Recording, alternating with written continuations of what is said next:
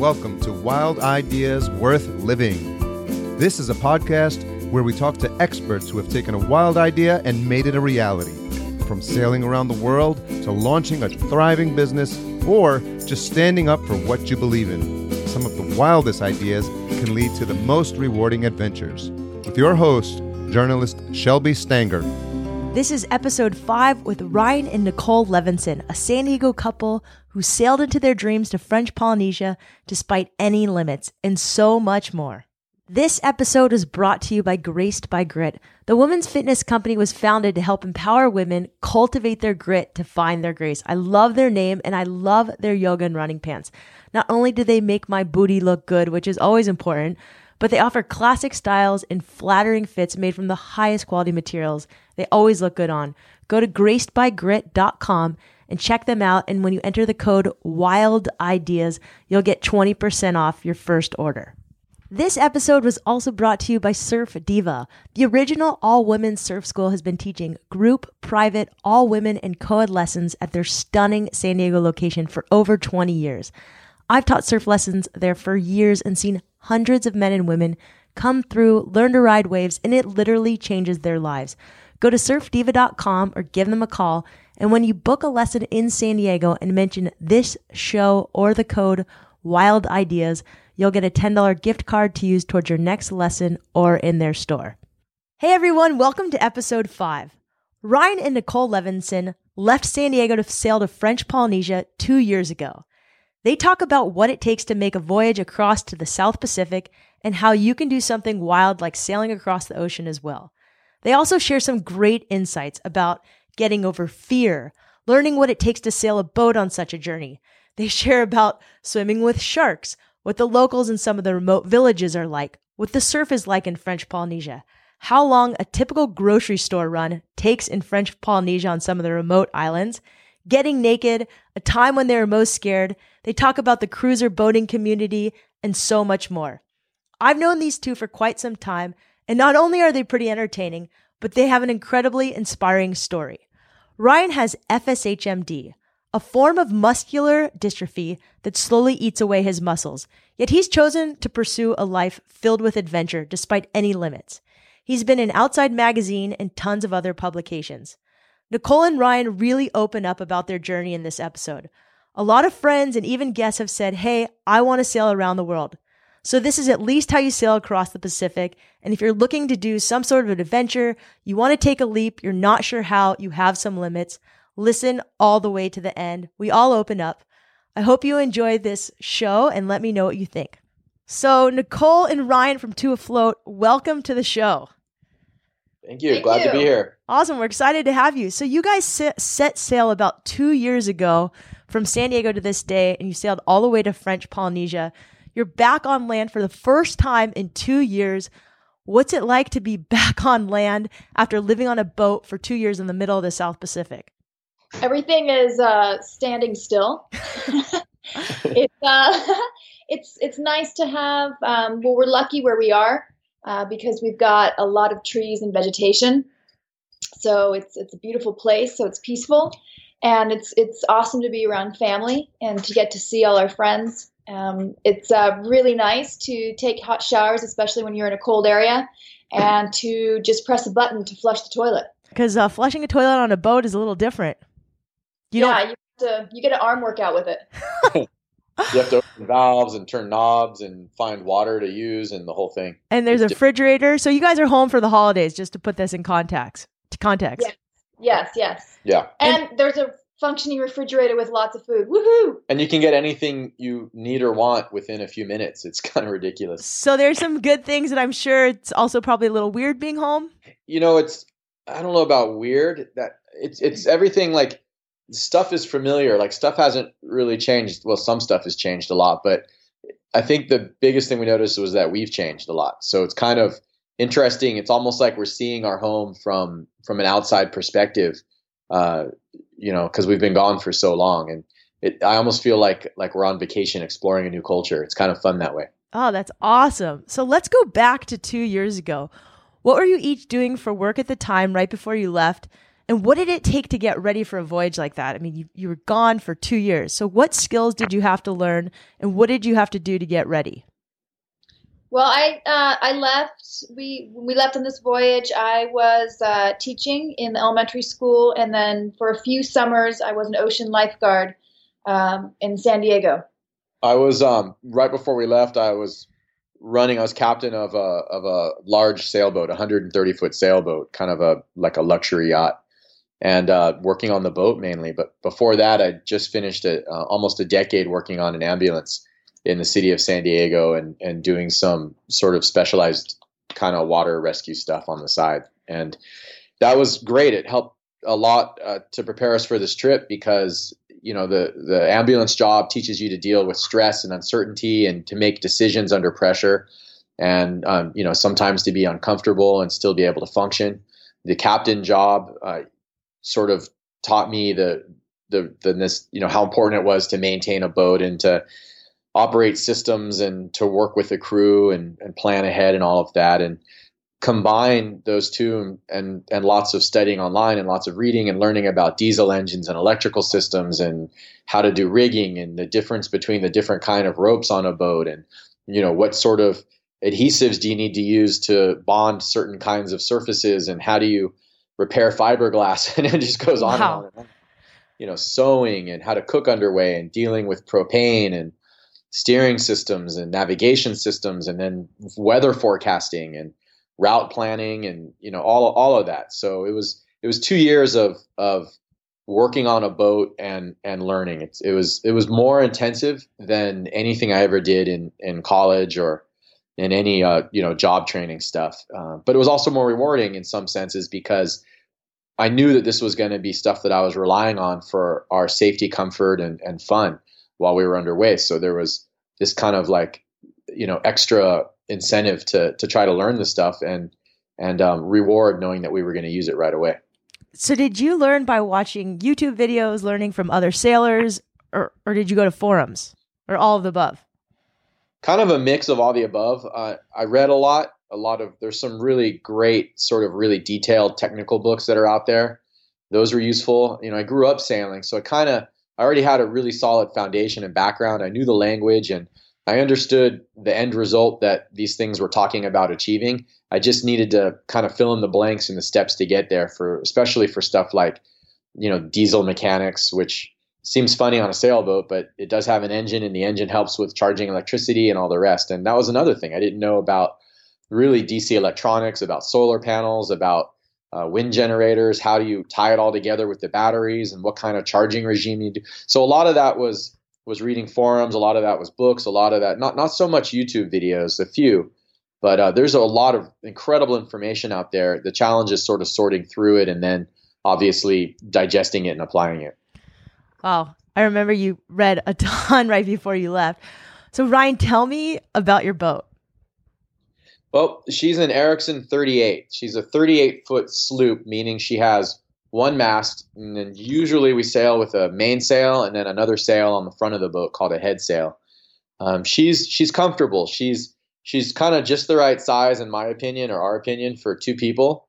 She's um, sort of a sporty boat. Like some boats are designed to be bulletproof and super strong and all the rest, and they tend to be usually a little bit slower and heavier and all the rest. And then some boats are ultra lightweight and really fast and you know tip over easy and things like that. And those are usually more for racing. And our boat kind of sits in the middle somewhere. So she's she's fast and she's sporty and she's fun to sail, but she's well built and strong and and um, she's not she's not flashy. She's she's just a solid, well built, good performing boat for the money. But I can pretty much guarantee you, if you ask almost anyone who's been cruising a long time about their boat, they're going to give you pretty much the same answer. What's your boat's name and how did you guys get? I love that you call your boat a her. Um, how did you get her? Uh, her name is Naoma, and we chose that name for Ryan's late grandmother, who was a um, just a free spirit. And how how did you guys get your boat? I think what deters a lot of people from sailing or getting into sailing is boats are expensive, or at least it, it appears they appear to be expensive. Yeah, we were lucky. We had we had a small sailboat that we got for about three thousand dollars, and we up and we sold her for about what nine, eight thousand, mm, nine thousand, a little over nine. a little over nine, and that that's not typical. Usually, you know, when you buy a boat, you you sell her for less than you got her for. But we really put a lot of of of uh, tension into this boat, and you know that sweat equity translated into some of the money for the boat, and then the rest we were fortunate to be able to secure a loan with with um, fairly good terms, and that um, allowed us to afford the boat. And plus, Ericson's the boat that we picked, they're they're not expensive in the world of boats. Like boats can, you know, in the 38 foot range for cruising can range anywhere from a million dollars uh, down to you know ten to fifteen thousand dollars really to that still be adequate for the kind of voyage we did. But our boat was was right around what fifty five something like that.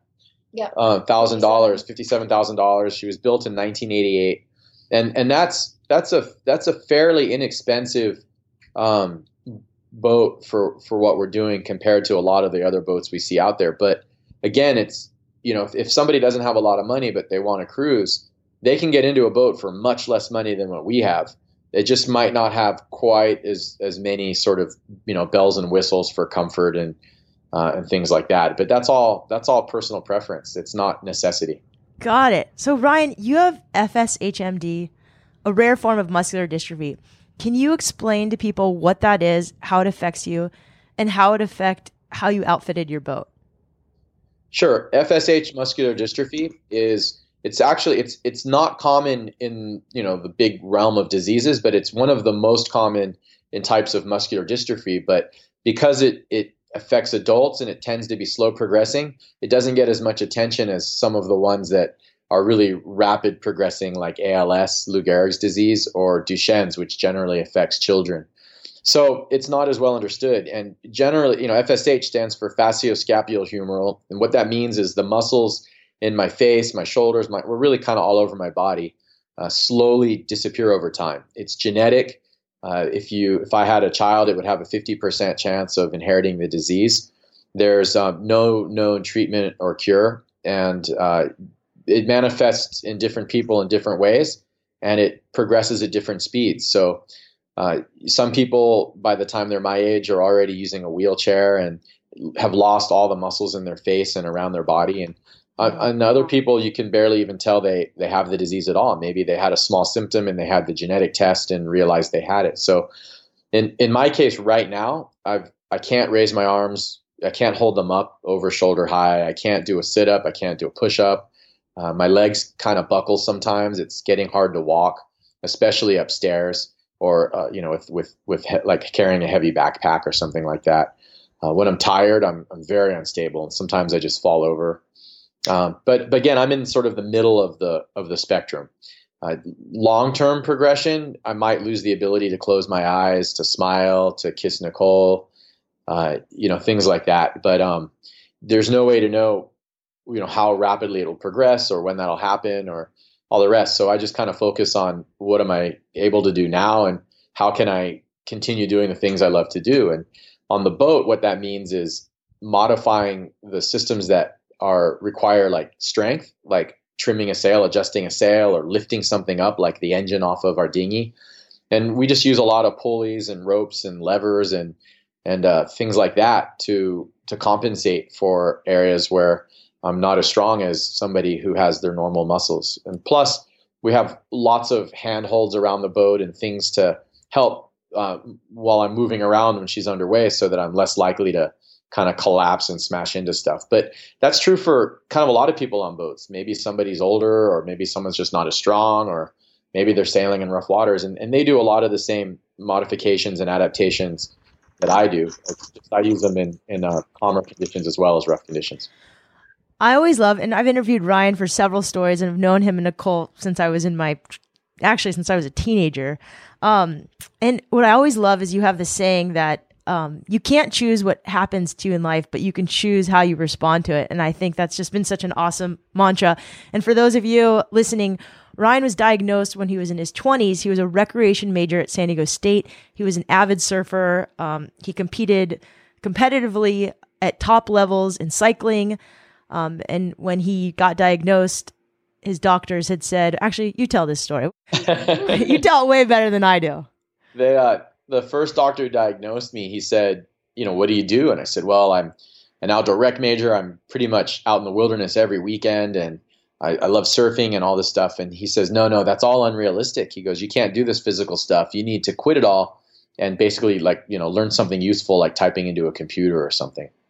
And I was like, well, why is that? He said, well, you know, your muscles are diseased and they're disappearing. So if you do anything strenuous and it causes any kind of damage to the muscles, they cannot recover like a like a healthy person could and you will you'll accelerate the muscle loss. You'll end up you know, catastrophic muscle loss, I think was the word he used. So, you know, it didn't take me long to process that. I was basically driving home from the doctor and I'm like, so here's my choices like wait around for the muscles to disappear anyways, or keep doing the stuff I love and maybe they'll disappear more quickly, but at least I'm still living my life. And to me, that was kind of a no brainer. And I just kept doing the things I do. And some muscles disappeared and maybe even more quickly than they would have otherwise. And other muscles got stronger. But most importantly, me as a functioning organism was healthier and stronger and better. And ultimately, this doctor and others started kind of taking note of that. And you know, while they couldn't sanction a research study to prove their hypothesis that I would get destroyed, you know, they were certainly interested in following along as I started getting really into serious training again for triathlon and paddleboard racing and some other sports. And uh, ultimately, not just because of me, but but in part, I think because of of this example, the prevailing advice now is for someone with FSH is to keep doing kind of what they can do and what they want to do and just sort of be aware that there is a risk if they if they push too hard. So sort of a you know kind of finding that balance is is the challenge, but um, it's it's accepted now to go out and live your life and and be physically active, even encouraged even if you have FSH muscular dystrophy. And what I love about uh, seeing you over the years is you've you've really pushed sports and and every sport you do, you do it full on. So you raced triathlons for years and you competed in Xterra and you'd win. you wouldn't just get like, you know, your age group first place. You'd win the whole thing. And then um, when you couldn't do triathlons anymore, you went into stand up paddling when it was too hard to stand up on a surfboard. And now you bodyboard, which I think is really cool. And you got really into sailing, um, which is such a unique sport, hobby, activity. What is it about sailing that lured you both in? I think just uh, starting off with the with sailing and, and just going out and sailing in the bay and the ocean, you are much closer to the water um, and the elements, and feeling the feeling the wind on your face and hearing the the water swishing by and the the wind in the sails and um, it's just a bit it's refreshing to be out on the water. Um, even if you just go for a day sail, it just kind of is you're in a different world you get to experience and see and smell so many different things. And I think that was really the draw for me. It's probably was a quite a contrast. You were in a classroom with little kids all day long. Was there any just desire for that that kind of sense of quiet compared to the classroom? Oh yeah, for sure. Not having a bunch of chitty chatty kids, definitely. But um, it's definitely um, very quiet. It can be very quiet um, when you're out sailing, and that's that's definitely that quietness and calmness is uh, most of the time calmness is what a big lure was for me. And uh, for those of you listening, Nicole, I met your principal at your school the other day, and he said that you got your job as a teacher at your school by riding a beach cruiser to his office, dropping off your resume, and saying, "Hey, I need a job," and he loved it, and he hired you. So I think you guys both have some sort of guts in you that has allowed you to do these crazy voyages. It was a funny story that I hadn't heard.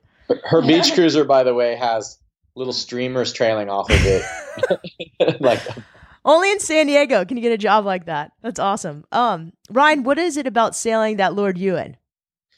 Well, you know, I've been sailing most of my life, but I didn't really get serious about it till college. And part of it, honestly, initially was because I was working at this place that teaches sailing, and I knew how to sail. So it was I wanted to get better at sailing so that I could be better at teaching sailing. And through that process, I discovered kind of the thing that I love most about sailing, which is the kind of the connection you have to sort of the forces of nature in a way. Kind of like when you're surfing, you're riding a wave, and it's it's a little bit different than skateboarding. You know, skateboarding you're on a half pipe and gravity's pushing you back and forth and so. But on when you're surfing, you're riding this literally energy moving through the water, and and if you can kind of you know, there's something about it where that that lets you kind of touch the storm that took place weeks earlier and sent that pulse of energy across the ocean, and finally you're riding it. In sailing, it's kind of the same thing, except not only are you riding the waves that are pushing you around in your boat, but you're also feeling the the the wind. And you know, wind is generated by the sun heating up parts of the earth and other parts getting cool, and then changing pressure systems and this sort of interaction of of the the air and the land and the sun and all these forces together is is what generates the the forces that allow you to move through through the ocean. And when you're sailing you're in touch with all of that. You're intimately in touch with all of that. And you feel every little change and and uh, I don't know it's it's something about this connection to something bigger and and uh, learning how to you know pretty much dance with with that kind of uh, energy is is something that makes sailing I, I, don't even know the word for it uh, you know just such a powerfully personal experience for me. That's awesome. You guys left from san diego. Where did you land and how long did your voyage take? Well we went from san diego to mexico and kind of bounced down baja then to mainland mexico. We staged in puerto vallarta waiting for good weather. And then from there we hopped across to the marquesas islands pretty standard route for people crossing the pacific ocean and then the Marquesas Islands, we went to the Tuamotus, which are a series of ultra remote atolls. Um, many are uninhabited, kind of in between the Marquesas and Tahiti, which was our next destination. And then from Tahiti, Moorea, Moorea, Huahine. And um, since then, we've been bouncing back and forth between the Marquesas and, and you know the societies, Tahiti, that area. That sounds lovely. We're going to get into each of those places. When you're in San Diego, was there any hesitation about leaving and then or untying the dock lines? I, I don't know if hesitation is the right word, but there was definitely trepidation. Uh, you know, it was very a very uh, you know, I mean, I, I've said this in before, but I was you know more afraid of what it would mean if we didn't untie the dock lines. You know, we we sort of committed we, to to this dream, to this adventure. It's a mental shift where you're just saying, okay, I'm going to surrender to what happens next. I know the direction I'm going to go, but I don't know what it's going to bring. I just sort of know my next step. And our next step was to untie the dock lines and go south. And then since then, it's just been a series of next steps. And, you know, but it was that first initial sort of, you know, untying and going that was, that was the, the big shift between preparation and, and execution, you know, between uh, anticipation and, and actually being on our own adventure. I had another guest on who just said that starting lines were much more important than finish lines and just starting it's, it's huge. How long did it take to get across from San Diego to to French Polynesia? From Mexico, it took us what twenty one days. Twenty one days. Twenty one days from Mexico to the Marquesas. Twenty one days on open ocean. I'm guessing there had to be some scary times, some really memorable times. Can you maybe give me an example of each? We were about uh, 1,500, 2,000 miles from the nearest land in an area where, where really no boats go other than the occasional sailboat between you know that sailing the same route as we were, but we hadn't come across any other boat traffic in you know over a week. So we were we were truly on our own, and you know we were down below. Nicole was asleep. I was getting ready to to try the long distance radio, and our other crew was kind of relaxing.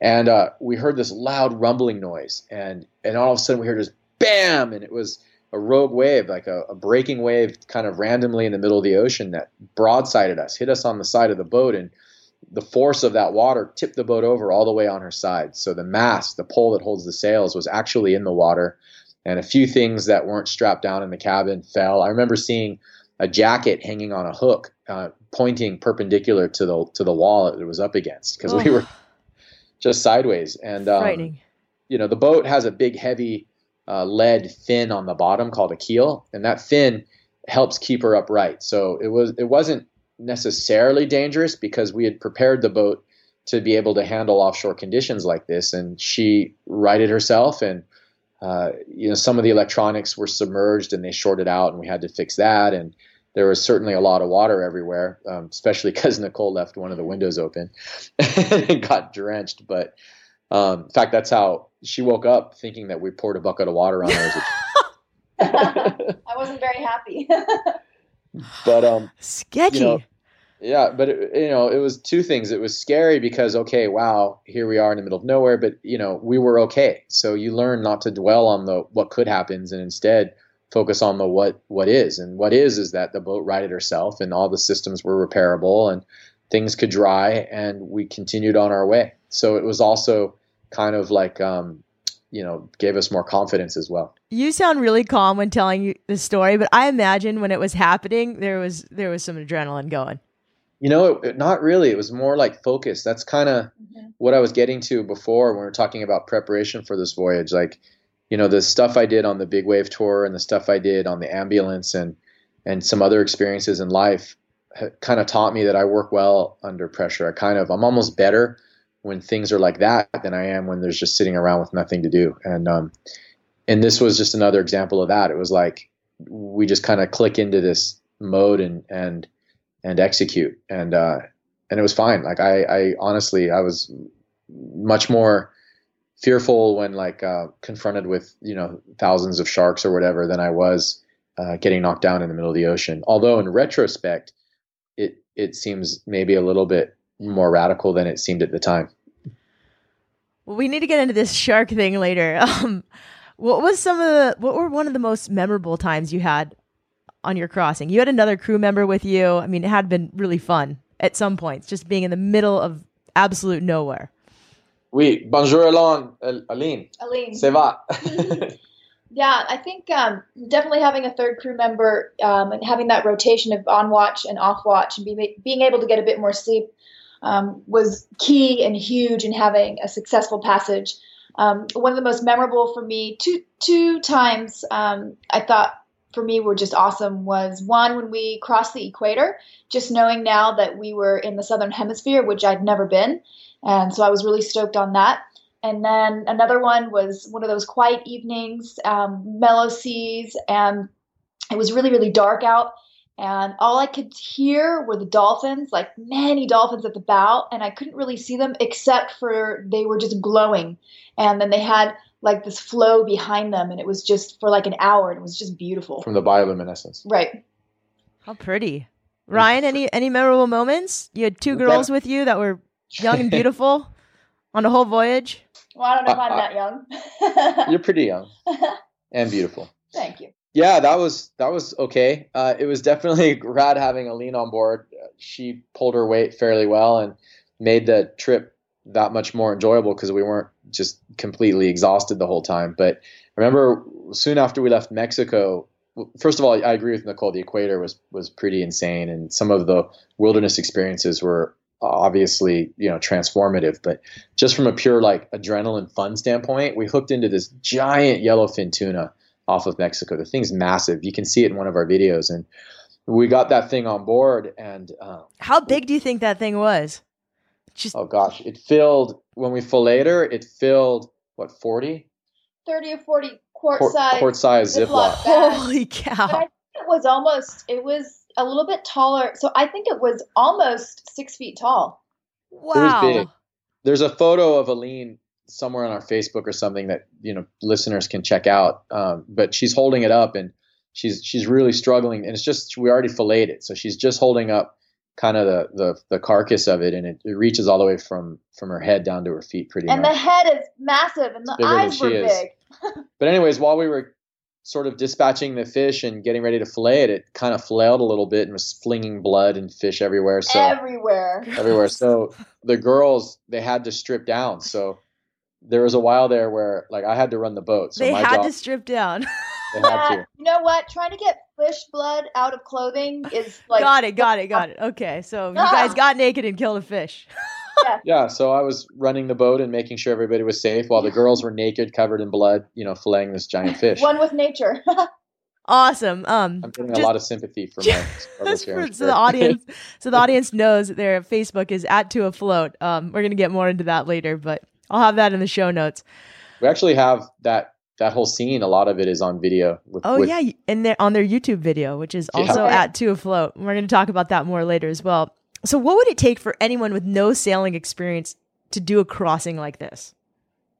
They just have to decide that they truly want to do it, and then just keep putting one foot in front of the other and see where that adventure leads. And, and I, I know that sounds is flippant the right word like maybe like a oversimplification but that's really all it is. Like we came across people who had never sailed a day in their life.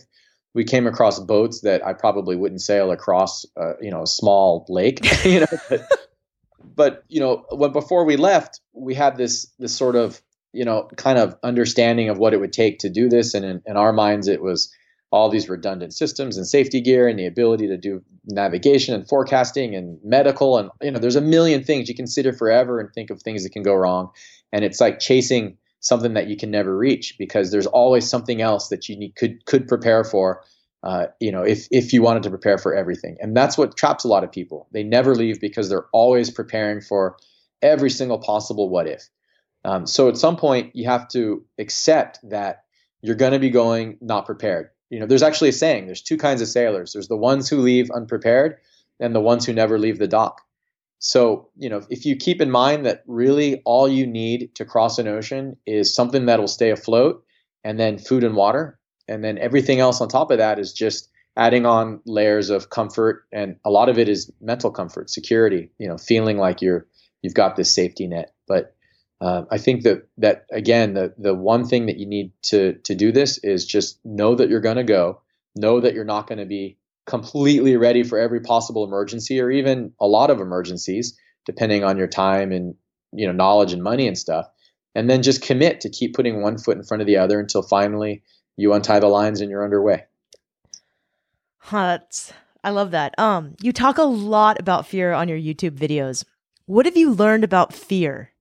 Just how have your feelings changed about fear over the years as well? I've I've learned to I have a healthy respect for fear now. Fear is what keeps me sharp and keeps me focused and paying attention. Uh, you know, fear is what helps us avoid uh, potential problems, but fear is also, uh, you know, it, I've learned to understand that all that fear is is it's a kind of a like a physical response to thoughts of what might happen. It's not actually something that's taking place. You know, at, at any given moment, you're actually probably fine, but you're afraid that you might not be fine in the future. So you're having these thoughts of what could happen, what might happen, and and then you're having this like visceral response to that. And I think that once you understand that, you you kind of recognize that really it's kind of this cage that you're imposing on yourself.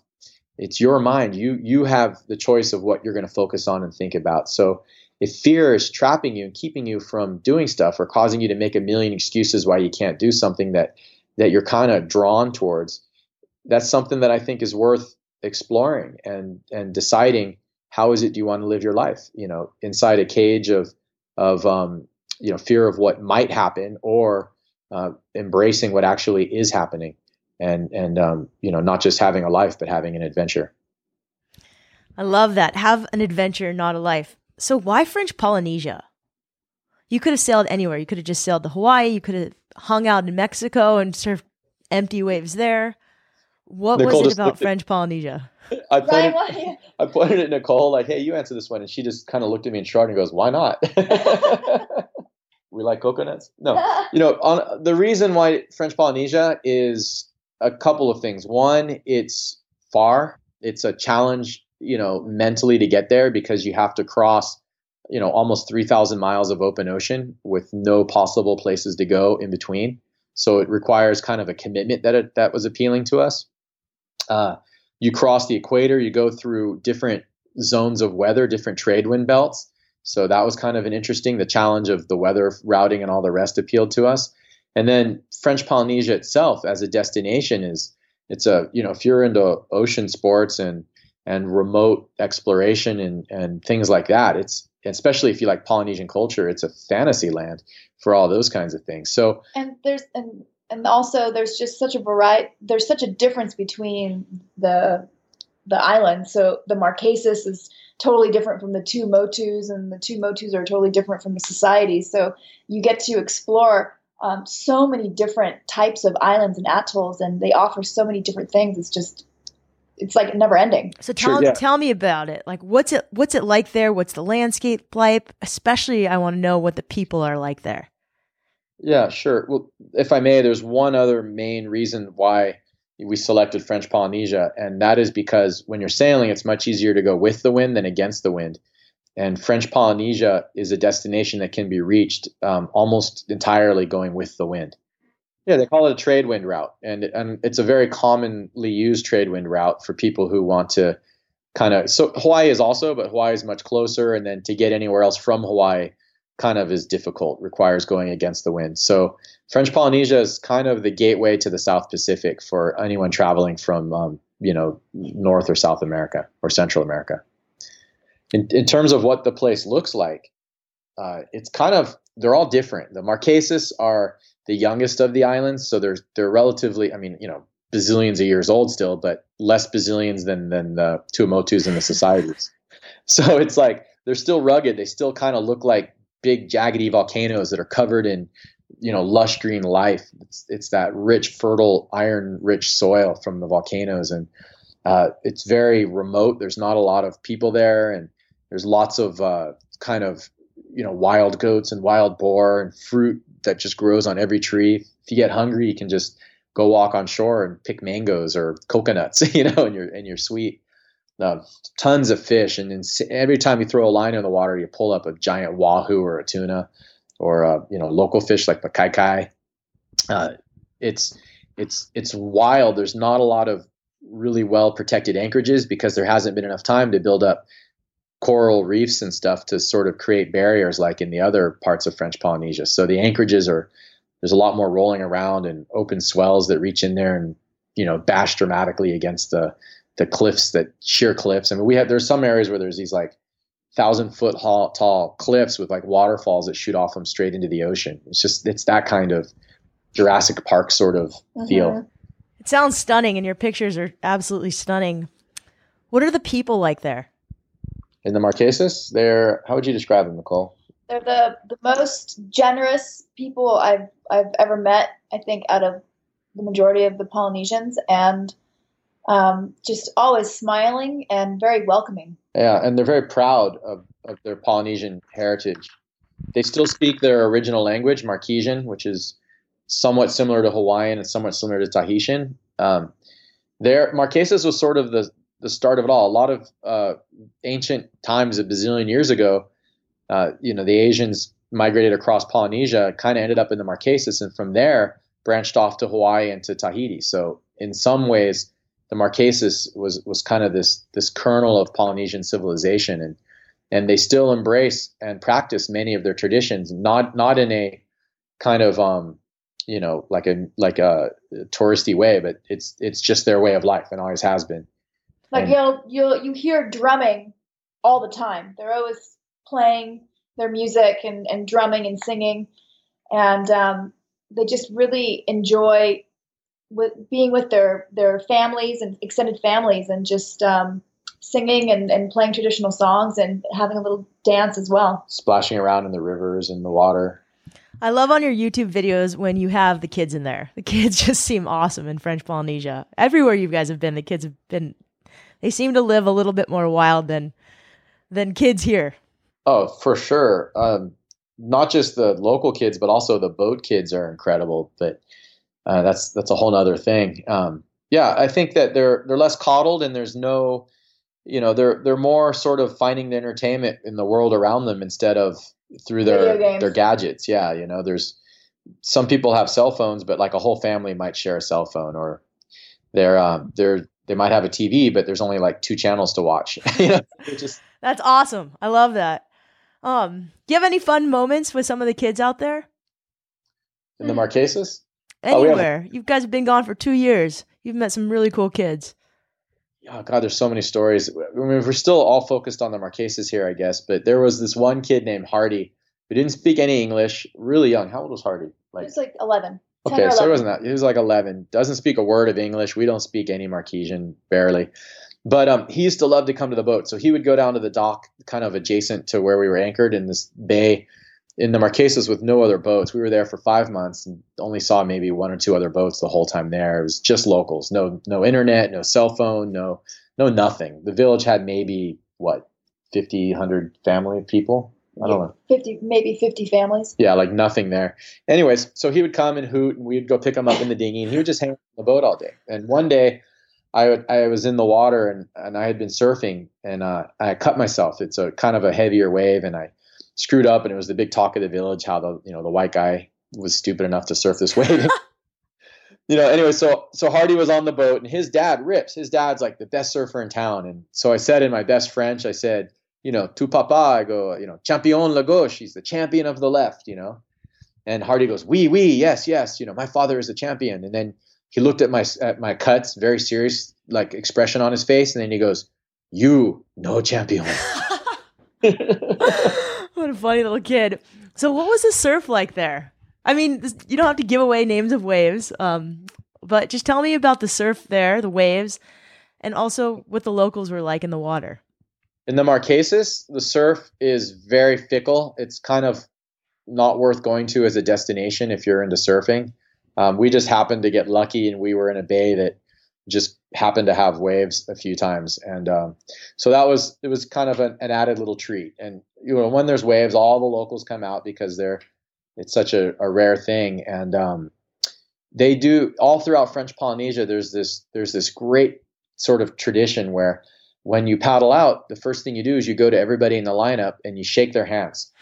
It's very welcoming. Almost, you know, the exceptions would be like the big cities in Tahiti, but almost everywhere that you go in the water, people, you know, are, are fairly friendly and respectful, and everybody takes their turn. And but if you don't, if you cut line or if you you know drop in on somebody, these are these this is a warrior culture. The Polynesians are pretty pretty proud, strong, you know, uh, tradition driven people, and um, you know, the, the, they might not necessarily just like pound you right away, but they'll it'll be pretty clear that you've um, you know kind of did something taboo, you know. Uh, but it's but it's sort of um, it's not it's not just simply because you're there. It would be you'd have to really screw up. So it's it's kind of it's kind of a beautiful thing to to surf in French Polynesia, and I think anybody who listens to this who goes there, I hope that that you know if if they do surf in these places, that they do it with respect and love and and kind of absorb the culture rather than than um, assuming it's just like wherever they're from and and you know go with an open mind and an open heart. I think that's good advice if you go surf anywhere in the world. And if yeah. you follow those rules, I think those are good rules to live by. Um, what are you surfing on? You've body surfed, you've body boarded, you've stand up paddled. What's your yeah. vehicle these days? You know, it depends on the wave. Um, a lot of waves out in French Polynesia are really heavy, kind of they break really fast over shallow coral reef and they're they're pretty hollow. So to you need to be able to ride in the pocket and in the tube and and for me a bodyboard is is the best vehicle I have to access that right now. But if there are a few waves that are slightly softer, and on those waves, I like to mix it up between you know surf mats and bodyboards and stand up paddleboards occasionally, and uh, you know even body surfing, but not a lot of that in the last year, I guess. But also when it's windy, I really like getting on the kite because the kite lets you kind of explore the surf zone in three dimensions. You know, you can use the waves as ramps or ride them or zigzag around them. you know, it's kind of like a mix between sort of a snowboarder's approach to a mountain and a surfer's approach to the lineup. And so that's kind of a, you know, I just basically everything but a surfboard at this point, I guess is the short answer. Yeah. What's so cool is that you're still kiteboarding. Love kiteboarding. It's, it's, um, with a harness, you know, the, the, most of the load is taken by my body instead of by my arms. So, uh, sometimes it's hard to edge against the force of the pull of the kite on this on the board. But you know the new kites are so easy to use. Especially I have Airush Kites, which is a company that makes these really high performance kites that that have a huge range of of control and adjustability. So I can make the kites not pull very hard, or I can make them pull hard when I need it to to go faster.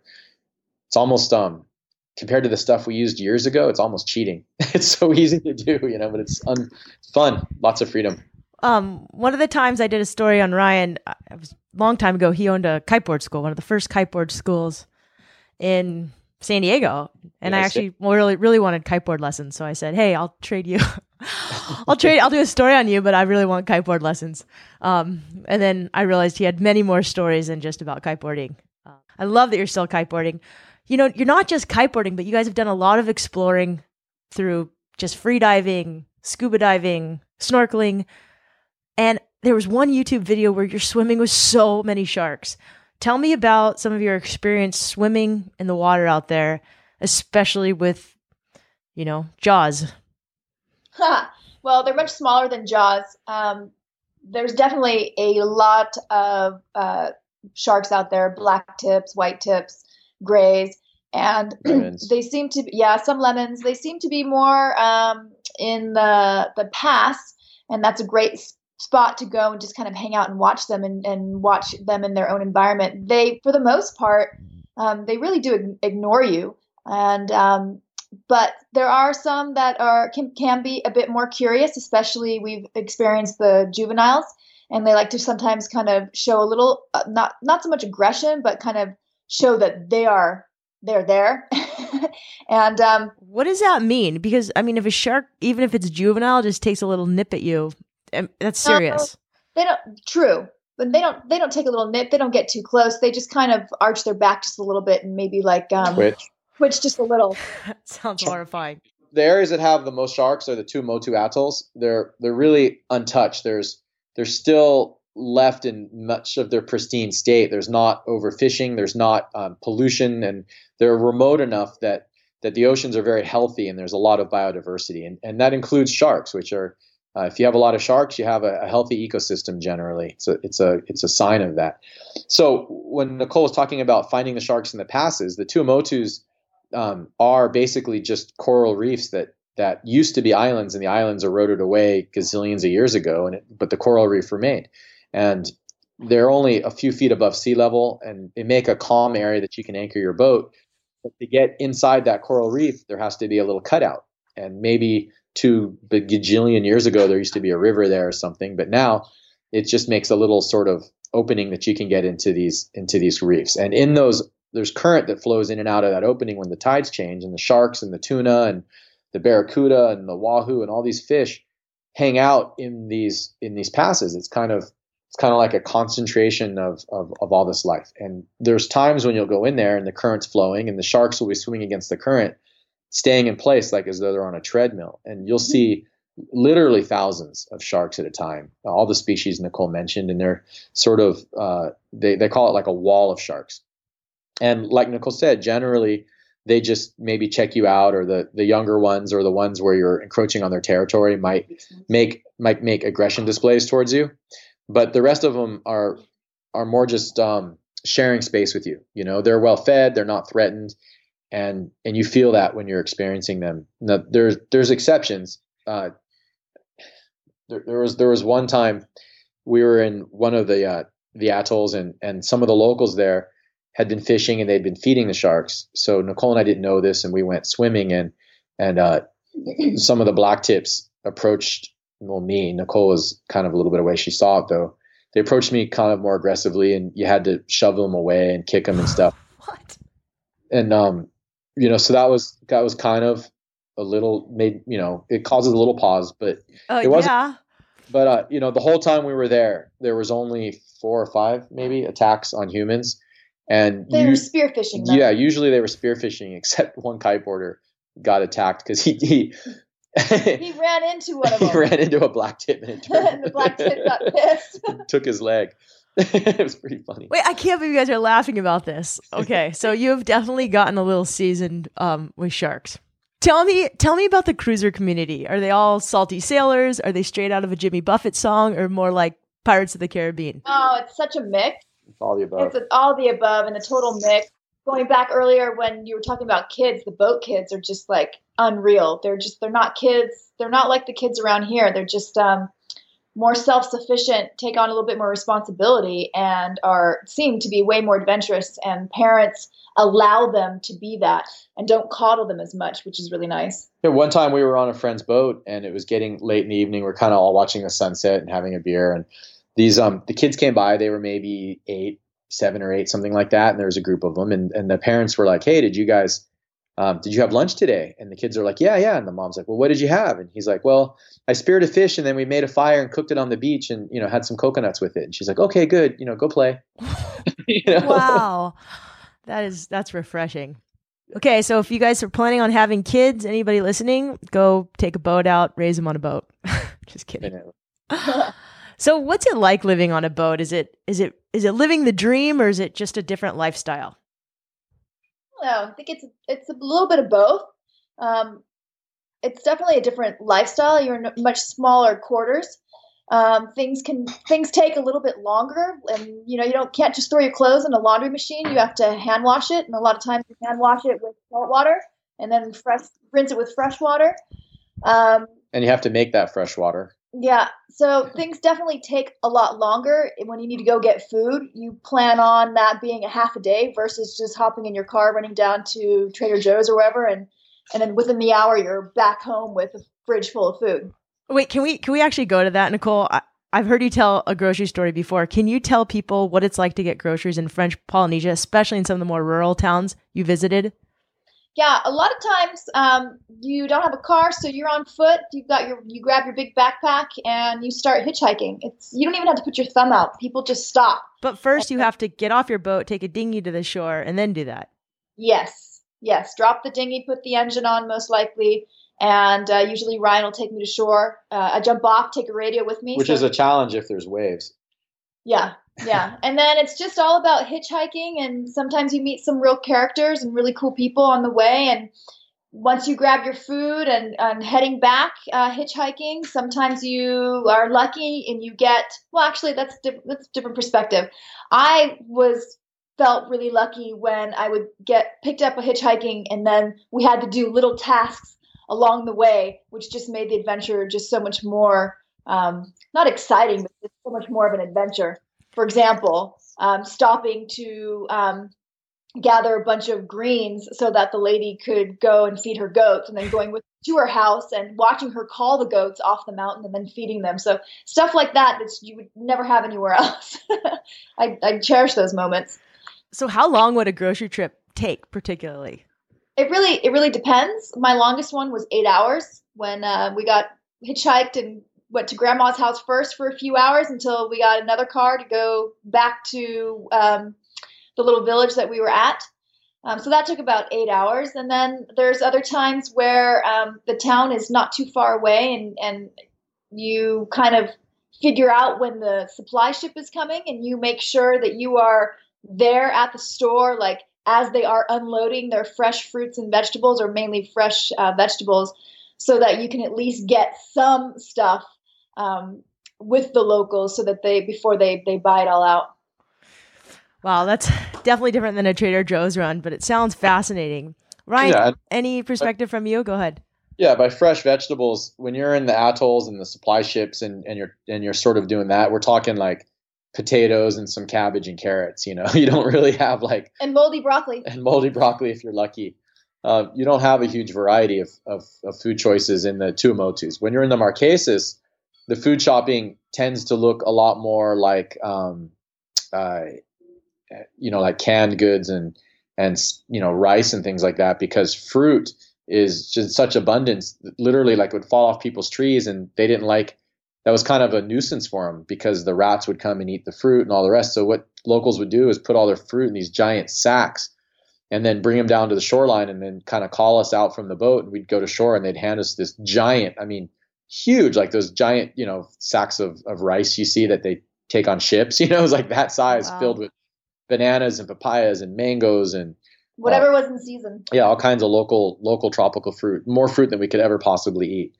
Uh, you know, sometimes we would be in an anchorage where there's no village and, you know, we'd make some oatmeal or something and Nicole would swim ashore and grab some mangoes and come back to the boat and we just cut them up. you know, I mean, it was like, so grocery shopping varied, you know, food provisioning, we should say, varied wild, widely depending on, um, you know, what sort of density of local population and which part of French Polynesia you were in. But it was always an adventure. Sounds really fun. Um, do you guys have any routines you stick to every day? Ways you eat, morning meditations, morning yoga? things you do yeah, kind of every day definitely there's there's sort of two patterns there's kind of the underway pattern and then there's the at anchor pattern um, at anchor we usually get up kind of with the sunrise and almost always immediately launch into about an hour or so of yoga and then you know another 15 minutes to an hour's worth of meditation. Um, if depending on conditions that's when we'll also go for a long paddle or sometimes a swim or or do exercises around the boat. And then we usually have breakfast and then after breakfast it depends. If it's if the wind is up we'll go kite. If there's waves we'll go surf. Maybe the tide's right we'll go dive otherwise the rest of our time is spent um, a lot of it maintaining the boat and uh, and ourselves provisioning watching the weather uh, interacting with locals or the other cruisers and so forth. And when we're underway it's it's much different. We have sort of a set schedule of uh, you know because you have to always someone has to be running the boat. So you take turns. And um, you know, the, the only things that are said are kind of like meal times, and maybe there's certain times a day when uh, you would go on to the satellite phone or the radio to to download weather or to see uh, if there's any other boats in your area. But but um, you know, it's kind of you get into this sort of rhythm where you're only awake for two or three hours at a time, and then you sleep for two or three hours, and you're awake for two or three hours, and it goes like that around the clock for weeks on end sometimes. And um, yeah, it takes a couple days to adjust, and then you're just kind of cruising. What are some of the things that you've noticed that are just different about you that you you feel like you've really learned after two years sailing, living in another culture, crossing the Pacific? Well, I think for me, I've definitely become more confident in myself. Yes. Um, and my ability to carry myself differently. Nicole, you're a badass. I gotta tell you that. It's awesome. It's awesome seeing you. Um, this is a this is a school teacher that went out and you know became an ocean lifeguard, but she handles a lot of the sailing on the boat, and she's an amazing cook. So I know you personally, so sorry, audience, but but Nicole really is a badass. Ryan is too, but you Thank know you, Shelby. Nicole, it's really cool seeing you. Well, Nicole's You as also well. charging him. She's learn learning how to surf in some of the heaviest waves on the planet, which is you know what? that reef still scares me, and I have to constantly remind myself: don't look down, just look straight, look forward, don't look down. Yeah, because when you look down, it's sharp coral reef coming right at you. I bet. Yeah, and it looks a lot closer than it really is. Oh. so then you 'Cause the water's psych yourself out. I can only Yeah. imagine. Wow, good for you. And I think for me, I've learned I've, I better understand fear more than I ever have before, and I and I understand the grip that it's had on my life, um, and, and I think on many people's lives. And I and by fear, I also mean uncertainty. You know, maybe trepidation is another word.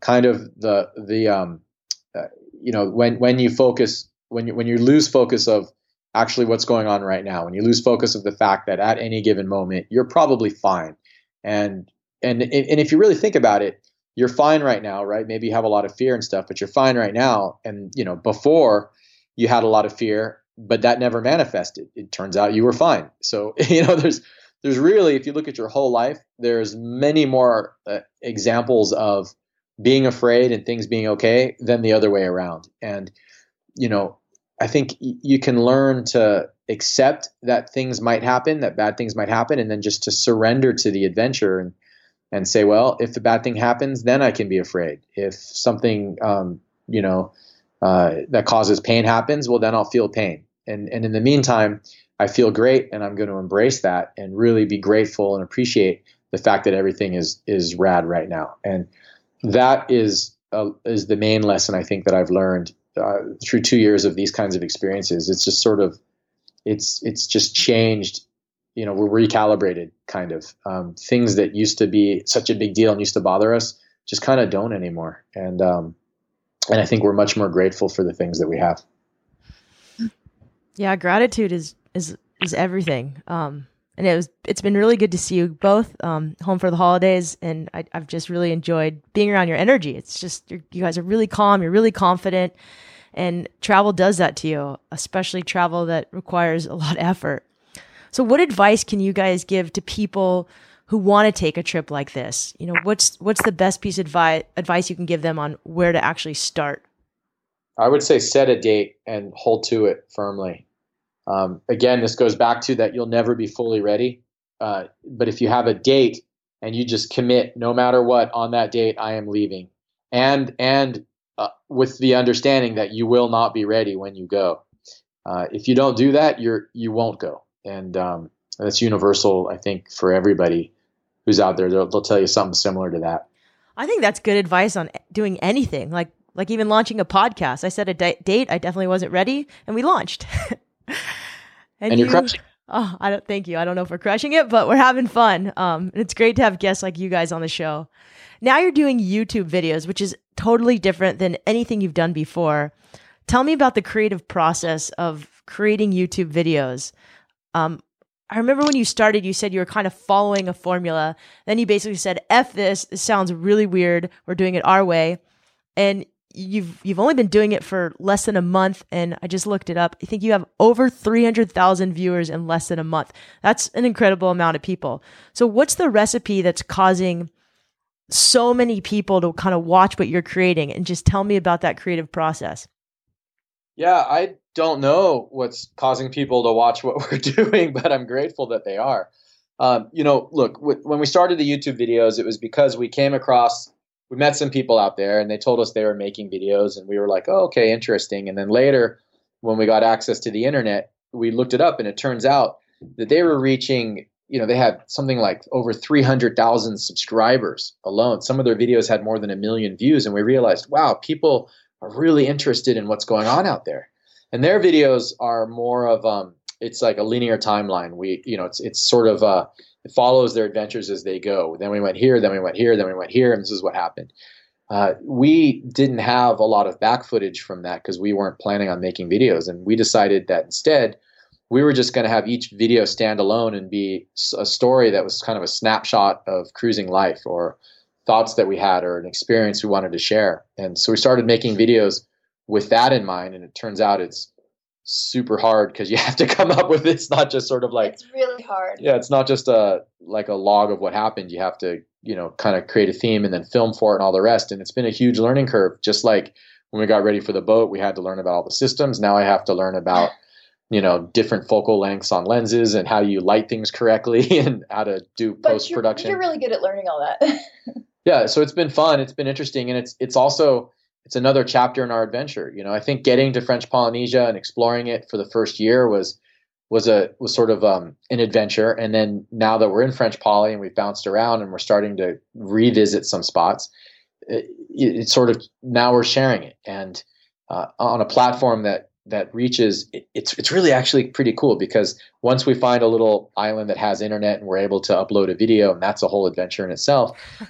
There's yeah, giant- uploading uploading uploading things in other countries at times can be pretty painful. We are really lucky in the United States that we have fast internet, relatively fast. To, yeah, I almost it's a it, it's an all night process for me. It usually takes about 20 hours to upload a 6 or 7 minute video and it drops the connection a lot and all the rest. So when it's video upload day, that's usually I'm up for 1 to 2 days around the clock doing that. So we have to be in an anchorage that's secure and safe and has an internet connection and and all the rest. Um, but anyways, the uh, you know, it's what what I really like is that there's this interaction, right? So I put up this video, and we put up a video, and then there'll there'll be you know anywhere from 500 to a thousand something rep- comments that people will share what about the video they um, most responded to, or they'll share a little bit of information or ask a question or whatever it is. So we're kind of like in the middle of nowhere having a dialogue with the world, and it's it's just like um, it's all surreal. yeah, it's it's surreal, but it's it's also amazing and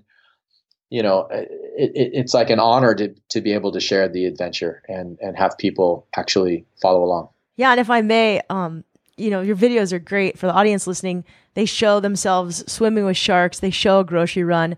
They show a little kid's birthday party, and he gets a pocket knife. Um, and he's really young, and of course he cuts himself. But they sh- they show the kids. They show a time when Nicole had a staph infection and Ryan did surgery on her booty.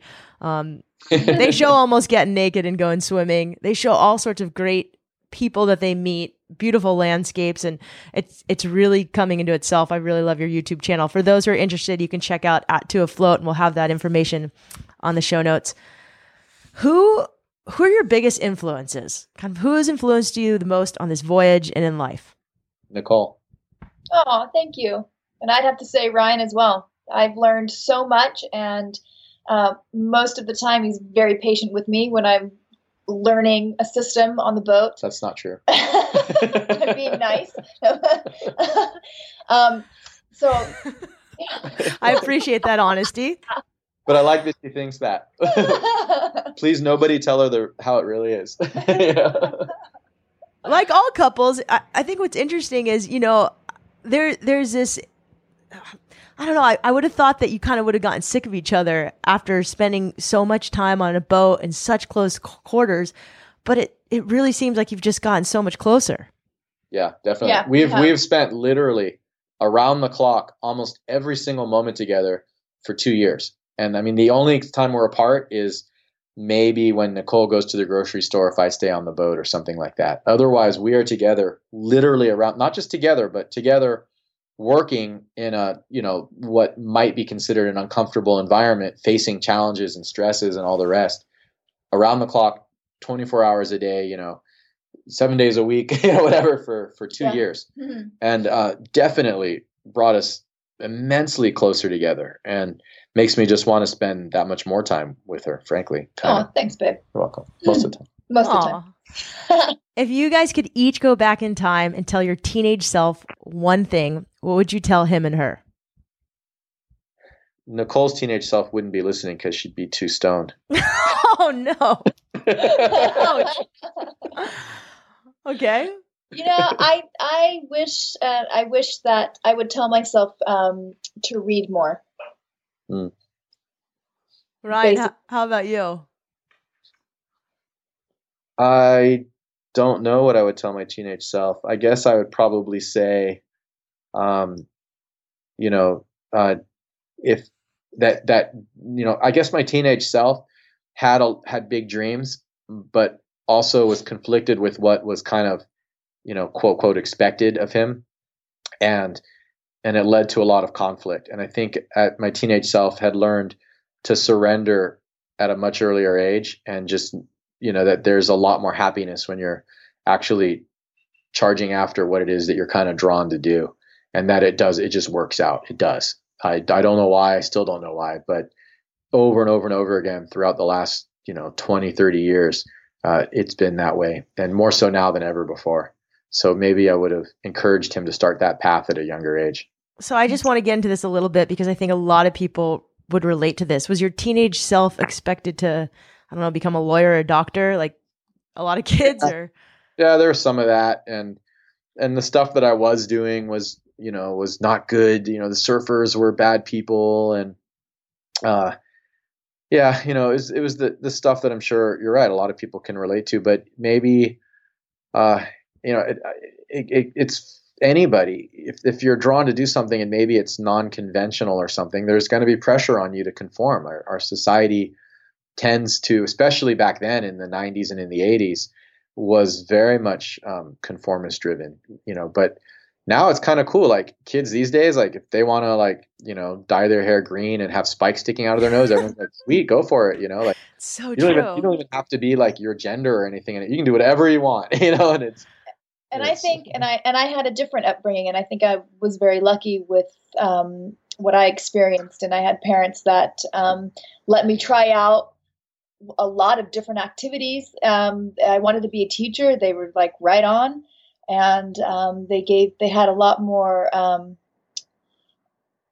I think I I was given a lot of responsibility, and I didn't a- abuse that as much, and um, so I was I had a lot of freedom a lot of freedom and it was um, it was nice to to explore and to grow up with something like that Yeah, you know, Shelby, this is a really good question that you asked, and I think not just for my young teenage self, but I think all throughout life, even even older people. I think a lot of times, I mean, obviously, people are afraid of of trying something different because of of um, they're afraid they're going to miss out on something, or that somehow it's a big mistake, or you know what might happen if it's something that's not a really well defined, clear path to follow.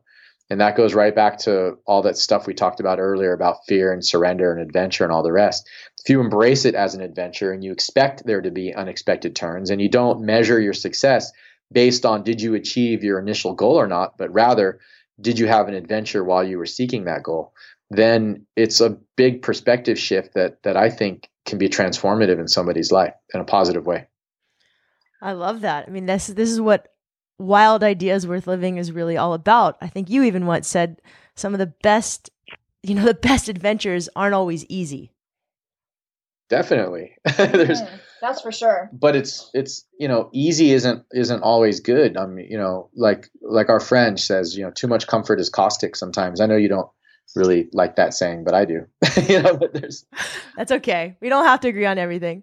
Um, That's right. I, I think we just have different interpretations of what that means. And it is true. Too much comfort is, you know, we as humans we crave challenges. I think that's that's true, and it's good for us. So, what advice? I mean, you did kind of just talk to the, talk about this, but what advice can you give to people who want to live more wildly? They want to pursue their passions.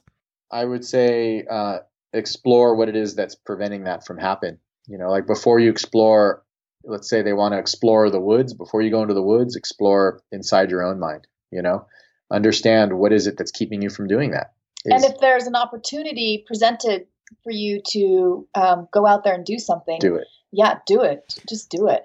Yeah. And, and I know I'm not supposed to inject, I'm not going to interject myself too much, but Ryan, you're really influential when I was debating on quitting a job that was very stable and really cool. And you just said, what's holding you back? Go for it.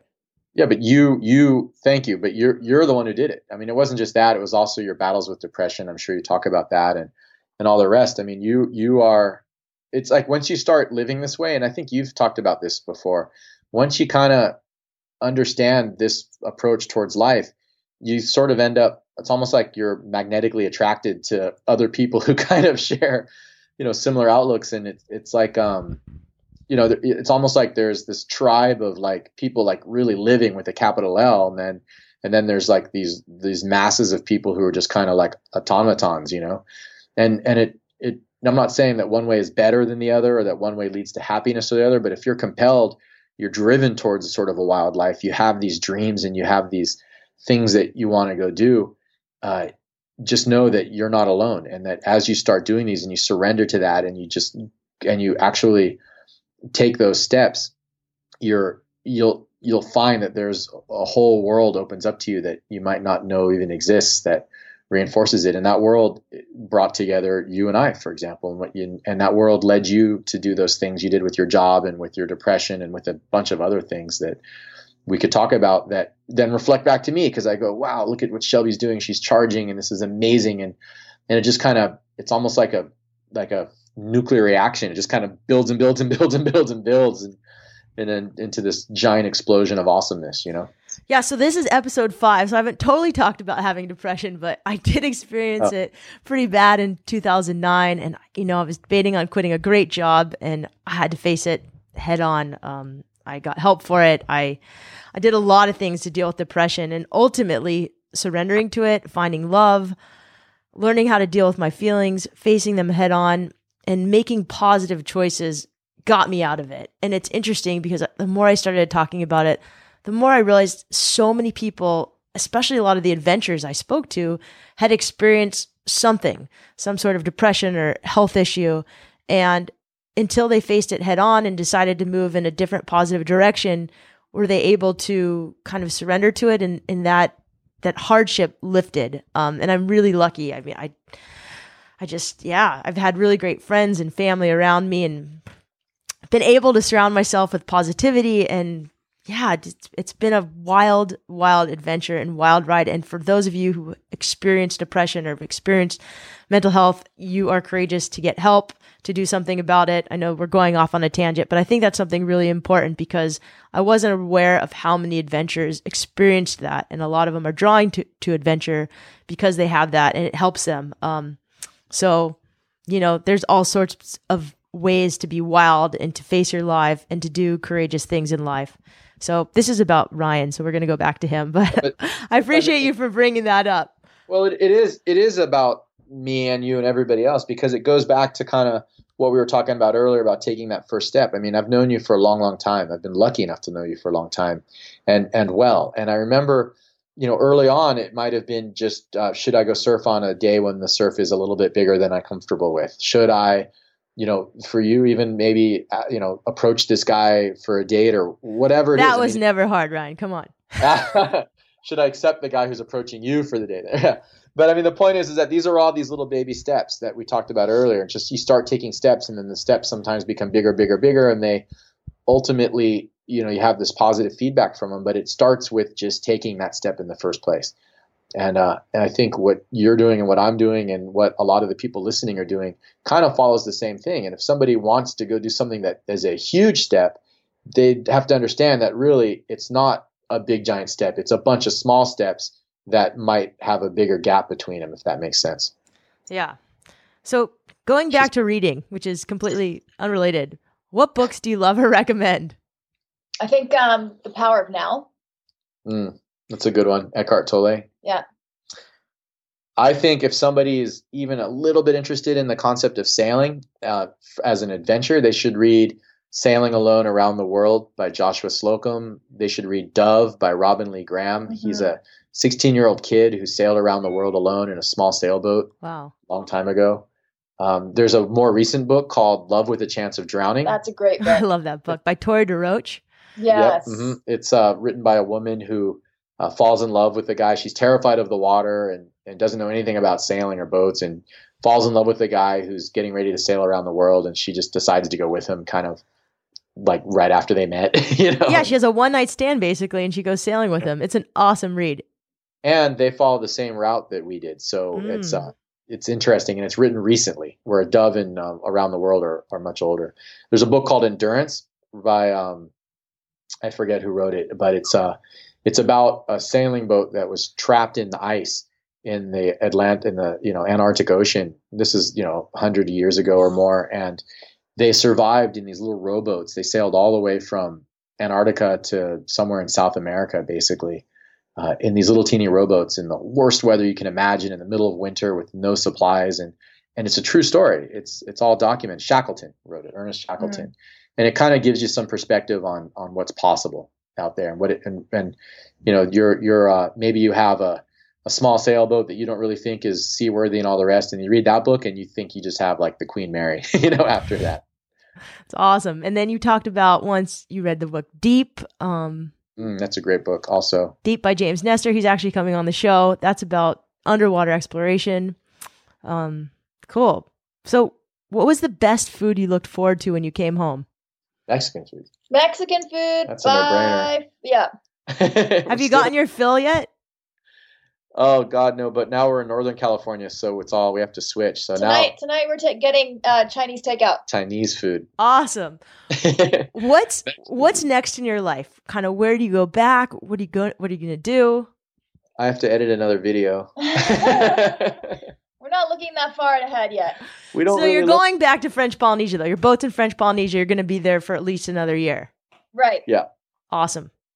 That's, That's, as far as we go. we don't know where we're going to be. I mean, we know that when we get back, we have to, you know, do some repairs on the boat. That'll take a week or two, and then we'll just sort of look at the weather and what we feel like doing, and then that's where we're going to go. That's- but the whole thing will be filmed, and you can you can find out the answer to your question in, a few, in about a month. How are you guys um financing this trip? I think a lot of people are gonna have that question. Okay, Mm. well, it's a great question. Uh, we we're fortunate enough to own a house, and renting out that house provides a big bulk of the money that we need for this trip. We're really grateful to have had um, some incredibly supportive sponsors with equipment and such that made Naoma a very comfortable, capable boat. Again, it's it's all extra stuff that we could do without it, but we're grateful to have it. If Mm. that makes sense, like don't Yeah. let lack of equipment stop you from going.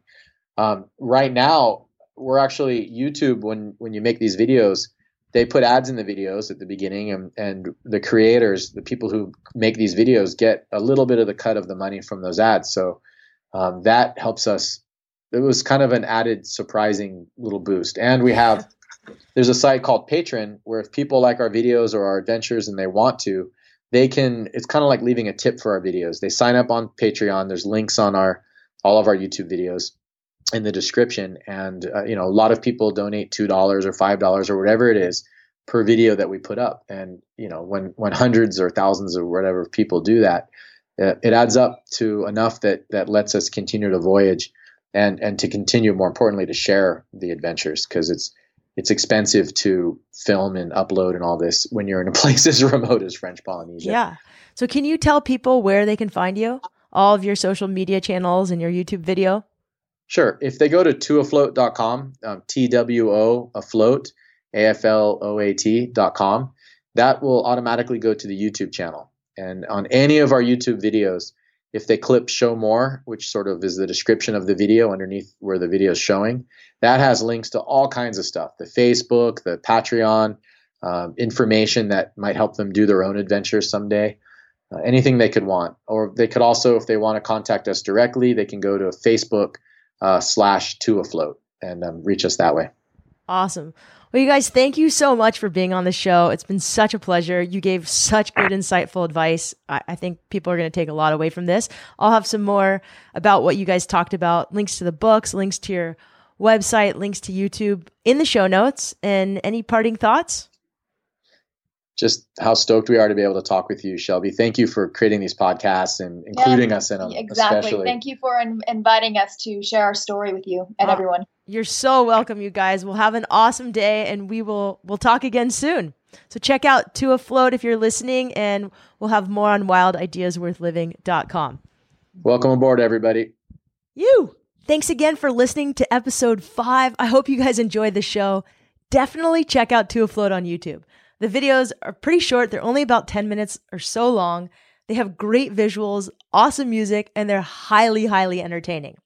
You can also go to wildideasworthliving.com to check out the show notes.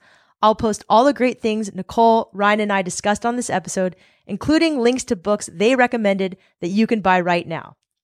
Next week, we're featuring Kimberly and Kate, two badass moms who started a fitness company called Graced by Grit. The company helps women cultivate their grit to find their grace. They've actually loved doing the show so much, they decided to sponsor it so you may recognize the name of the brand. If you're a mom or you want to start a business or you just like fitness, check out the episode next week. Make sure you also go to wildideasworthliving.com to sign up for our email newsletter where we're sharing awesome new updates. Thank you all for your support. I really appreciate it. Thanks to all my listeners. Thanks to all my subscribers. Thanks to all my sponsors. And don't forget, some of the best adventures happen when you follow your wildest ideas. We'll see you next week.